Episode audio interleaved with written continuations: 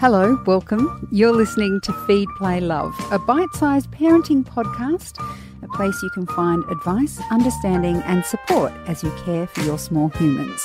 I'm Siobhan Hunt. Australia is currently engaged with a big conversation around consent. Australian of the Year Grace Tame has led the way, along with Brittany Higgins, both survivors of sexual assault. Everyone wants to know how we can change our culture so that women aren't afraid. Parents want their girls to be safe and their boys to grow up to be good men. Many believe that the pathway is to start young. Jayneen Sanders is an author who believes that we can teach our children about boundaries, consent, and respect from an early age. Her latest book is called Let's Talk About Body Boundaries, Consent, and Respect. Hi, Jayneen. How are you? Hi, Siobhan. Thank you so much for having me on today. It's a pleasure. Now, you've been doing this kind of work for a long time, and I'm just wondering if you've seen a shift in how people think about children and their ability to learn these concepts. Oh, yes. Well, I did start this work in about 2010, and at that time there was a lot of resistance. Um, I began because I had a conversation with my neighbour next door who, who had been actually sexually abused as a child. So I thought, look, we could do so much more to teach our children to keep them safe and to teach them about consent. So I went along to my local kinder, my local school, and there seemed to be quite a bit of resistance. So I decided this was a great area to really start the conversation through uh, children's picture books. Now, in the last couple of years, I would say there's definitely been a shift, particularly with parents and this a younger generation of parents. They're really invested in wanting to keep their kids safe. They're very invested in teaching them about consent. So I'm, I'm quite excited to see that shift. I just think we need to have more consent education in our schools because not all children will receive this education at home. They can seem like quite sophisticated ideas, but I, I, do like the way you explain body boundaries in this book. Can you talk us through that that idea, like how you teach children that they have these boundaries? It really starts at the beginning. When children um, are first born, we can model we can model consent in our own homes. We can model that we have a body boundary, and as they get a little bit older, too, and they start to speak we can actually talk about to children that they have an invisible body boundary. Sometimes we call it an invisible body bubble because they seem to like that as well. But you can stand with a child in a sort of um, a super a superhero pose and outline where their body boundary is. And this we can tell them this is actually their personal space. It belongs to them. It's their right over their own body. And um, you can tell them it's invisible. And just because it's not there, just because it's invisible, it is. It still is there, and people need to respect that body boundary. So um, children understand it very easily. Um, it, it's it's not a problem, and yeah, it just begins from there, really, Siobhan. And when it comes to consent, which is something we're all talking about at the moment, I can't help but feel this book seems to be teaching parents as well as children because a lot of us grew up with the expectation on us that we would kiss and hug adults when they wanted us to. I don't ever remember being asked if I wanted a kiss or a cuddle. I remember being told. Um, I know that with my own children, I felt awkward um, saying, Do you want to kiss nanny or pop, or if they didn't want to, telling them they didn't have to. I actually found that difficult, even though I knew it was the right thing. Are you, in some respects, with these picture books that you do, um, teaching adults as well about consent and allowing our children to have that control? Absolutely. My books are often for children, but for parents as well. And that's why I always suggest that parents read the book beforehand and read it with the child. I always offer discussion questions so that they can unpack it with the child. So, yes, there are some very clear messages in my books for parents as well and uh, families. So, really, what it needs, what needs to happen in a family is that it is difficult for grandparents, it is difficult for aunties and uncles to understand that this child has the right to say no to kisses and hugs and maybe just give a high five or bump elbows or something else. So, as a family, we need to also educate those around us that this is what we're doing with our child. We're teaching them consent, we're teaching them their rights, we're teaching them to keep safe. Come along on this journey with us, come on board. You know, it's going to be wonderful when you say, Can I have a hug to, to the child? And they go, Yes, that would be lovely, Granny. And, you know, it's so much more rewarding than a child being forced to give um, an uncle or a granny a hug. When they give it willingly, it's, it's a lovely thing. So we do need to have them on board and we need to educate them as well. And that's one other really important point is that um, when we shame children and say, oh no, Granny looks sad, go on, go on, give her a hug. This, this is not setting the child up very well for future conversations around sexual consent when they're a teenager and adult. We don't want them ever feel like they're guilted into giving affection. So um, it has to be given given willingly. And that's a really interesting point, I think, to hear as well as a parent, because I I love cuddling my kids and I love tickling them, and I'm I'm a very um, touchy feely sort of person, I guess. But hearing that and, and knowing that if you know they don't feel like a cuddle or if they want you to stop tickling them, that you actually have to listen to them. That that actually is sometimes more difficult than you'd expect as a parent because you're like, hold on a minute. I'm the mm. one that you love more than anyone. Can't I do it? But it, as you mentioned, it's it's teaching ourselves and allowing them to have that control and learn that control is theirs. Well, it's really not about the adult's needs. It's about the child's rights, really. So I know that it can be really heartbreaking when they won't give you a cuddle because they're they're just a bit grumpy or whatever. But it is really about their right, not your needs. I have a child. I have three daughters, and um, one of my daughters is that is not her love language. And I am like you, very affectionate and cuddles. I love them.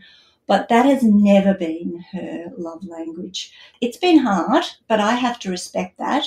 And, you know, we do lots of other great things together. Um, but that is just, you know, she has a body boundary and she really needs to um, only let people in when she wants to. And I, I need to respect that, tough as it is. and teaching about boundaries both your body boundaries and other boundaries generally feels like a lesson in confidence. I don't know that I ever learnt that myself, whether that is uh, physical or emotional boundaries. I feel like it's something I'm still learning as an adult. Being able to call out that something's not okay, you have to be quite confident in yourself and what you're saying to do that. Would you agree that that boundary setting is essentially about having the confidence to own that space?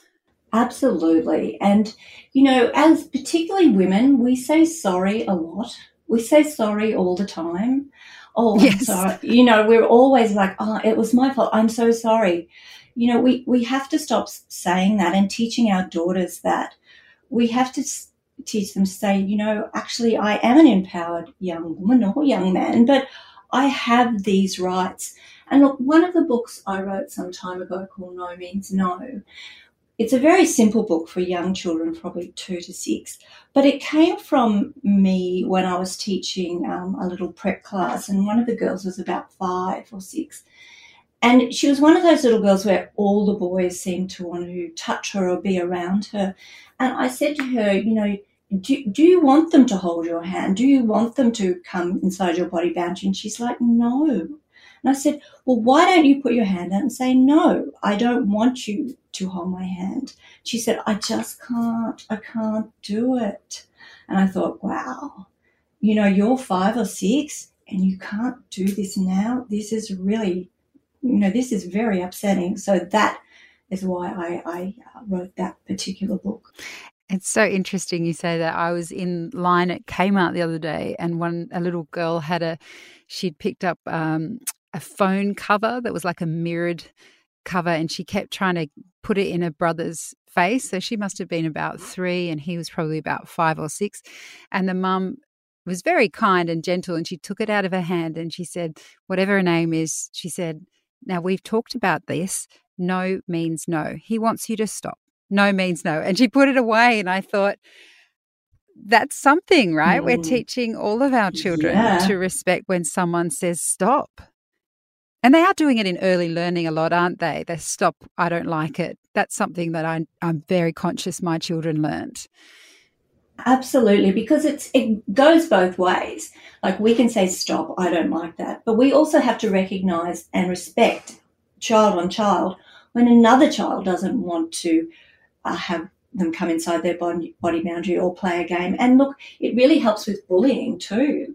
You know, you can say, you know, you've come inside my body boundary, you can't do that. And so, you know, bullies will step inside and we need to we need to, like you talked about, give children the confidence to say this is not okay. And if and if they find it really difficult, and if they are intimidated, which can happen, the default is always to go to a trusted adult and tell them. And you're not, a, you know, we need to teach our children they're not tittle tats. They're just um, asserting their rights around their own body. And that's something we have to learn as well, isn't it? Because again, growing up, it was always dobbers wear nappies, and but when you think about it and you reflect on it, why should a five-year-old have to deal with a situation that they feel uncomfortable with, whether it's someone bullying them or anything else? Like they should feel confident in talking to an adult and help having an adult help them negotiate tough situations. But I remember there's a very in, ingrained in me is the desire for my children not to tell on other kids because that's how I grew up. But then I'm like, well, I don't want them to deal with that on their own. No, and you think about that as it comes into teenagerhood and adulthood you know, you feel like if we are taught that, well, you don't tell and you don't tittle tat, you, you work it out for yourself, you know, that has dire consequences, particularly around assault. So, yeah, it's, it's, it's not tittle tatting, it's just asserting your rights. Now, the other um, element in this book that you teach um, kids about is respect. This, to me, is um, is again one of those concepts that I feel quite challenging to talk to kids about. How do you explain respect? I've put in in my particular book a lot of sort of scenarios that children would relate to, and also, for example, you know, slides and playground equipment. You can't just push a child, another child out of the way. You have to say, you know, um, I'll wait my turn, and that's all about about respect and also respecting that sometimes people don't always want to play with you, sadly, that you know that um, you might want them to play one particular game and they want to play another one. So you've got to respect their choice, that they don't want to play that game with you. Um, yeah, it is tricky, particularly when they're young. It's a um, you know two or three, but as they get older, that idea of respect becomes more consolidated, I believe, particularly in the playground. And that's why teachers need to be teaching this kind of education as well, because it comes into respect for relationships later. And it does feel a lot like with these lessons and our children, it's the long game we're playing, isn't it? So you can't expect them to necessarily get it straight away. But if you take small steps and you keep reinforcing those sorts of ideas of um, body boundaries, consent, and respect, that eventually it will land somewhere and you want it to land before they get into those teenage years, don't you? Absolutely. And I think as as parents and teachers, we need to model respect as well in our relationships. So, you know, um, we just don't you know, take our husband's cup of tea. we say, you know, um, oh, can I have, you know, a, a, glass of water or can I have some of your cup of tea or something? We just have to model that as well as they're growing up. And, and also, you know, being able to teach children to look another child in the eye when they're talking with them. Um, there's some lovely work being done with teachers where they might read a particular story and the kids sit in a sort of what we call a circle time. And this is teaching children to respect the voice of others. So they might give an, an opinion, like, for example, like, how do you think that uh, child felt in that story? And the other child listens to one child saying what they they say, and then they might go, well, actually, I disagree with you, but in a really respectful manner. And I think that that's a lovely, a lovely thing that's happening in schools because that, I think that's been lost a little bit to be able to listen to another person's voice respectfully and understand their opinion and then offer yours in a respectful way as well. So it comes into all areas of life, doesn't it? Yeah, I think we're going to have to go back to primary school. Jayneen, Jayneen, thank you so much for your time today. Thank you so much. That's Jayneen Sanders. She's the author of Let's Talk About Body Boundaries, Consent and Respect. And you'll find links to the book in the notes of this episode. Feed, Play, Love is a babyology podcast produced and presented by me, Siobhan Hunt. I'd love to hear from you, so if you'd like to get in touch, email me at feedplaylove at theparentbrand.com.au. See you next time.